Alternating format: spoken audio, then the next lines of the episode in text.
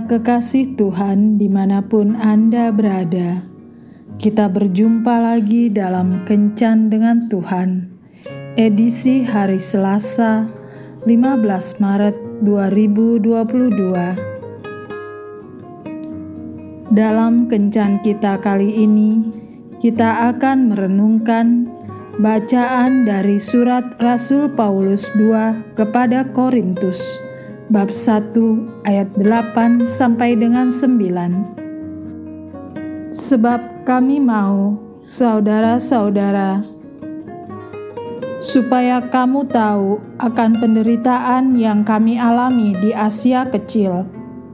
Beban yang ditanggungkan atas kami adalah begitu besar dan begitu berat, sehingga kami telah putus asa juga akan hidup kami Bahkan kami merasa seolah-olah kami telah dijatuhi hukuman mati.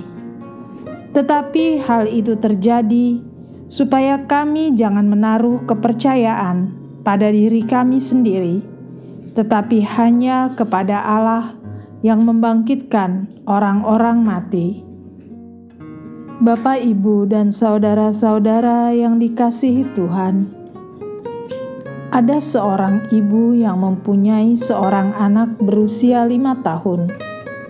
Suatu hari, anaknya mengalami luka bakar yang cukup parah di bagian tungkainya.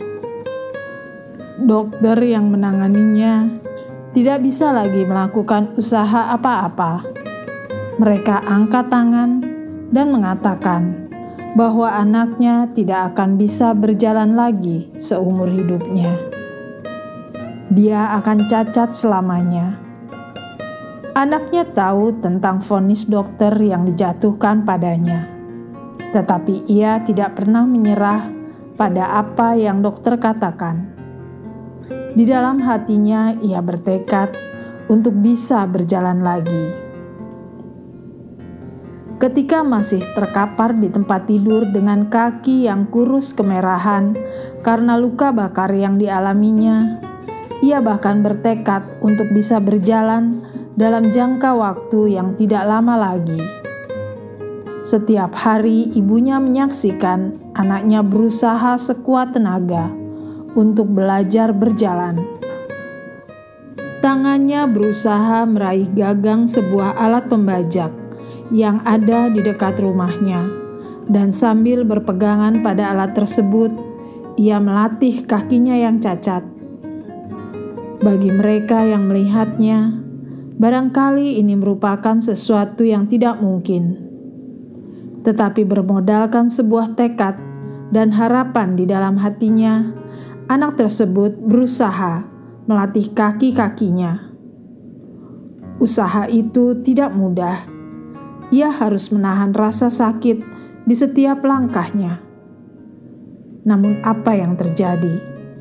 Tak lama kemudian, ia sudah bisa berlari, meski sangat lambat, tetapi makin lama ia bisa berlari cepat. Sebelumnya, aku sudah mengatakan bahwa aku pasti bisa berjalan lagi. Bahkan, aku akan berlari lebih cepat dari siapa pun, katanya. Pada tahun 1936, ia meraih prestasi lari untuk jarak 1 mil dalam waktu 4,6 menit. Untuk saat itu, ini merupakan rekor dunia. Sesungguhnya, tidak seorang pun yang dapat menghambat atau menghalangi kita untuk maju berubah menjadi lebih baik dan meraih sukses, kecuali diri kita sendiri. Tekad dan harapan adalah dua sahabat yang akan mendampingi kita untuk meraih sesuatu yang kita mimpikan. Memang ada hal-hal tertentu yang tidak bisa diubah hanya oleh tekad dan harapan saja. Tetapi jangan pernah lupa bahwa tekad dan harapan berperan penting di dalam meraih apa yang kita mimpikan. Tekad dan harapan kita sebagai murid-murid Tuhan Yesus bukan tidak memiliki dasar apa pun. Paulus sempat berputus asa atas hidupnya karena begitu beratnya beban yang ia tanggung. Namun kemudian ia menyadari bahwa hal itu terjadi agar ia tidak menaruh kepercayaan pada diri sendiri, melainkan kepada Allah. Itulah yang mendorongnya untuk terus menaruh pengharapan hanya kepada Allah saja. Bagaimanapun keadaannya, ia percaya bahwa Allah akan menolongnya dan menyelamatkannya. Apakah kita sedang dalam keputusasaan dan menyerah pada keterbatasan kita saat ini? Jangan berhenti berharap, teruslah berusaha, karena tangan Allah yang kuat senantiasa menyertai kita. Tuhan Yesus memberkati. Marilah kita berdoa.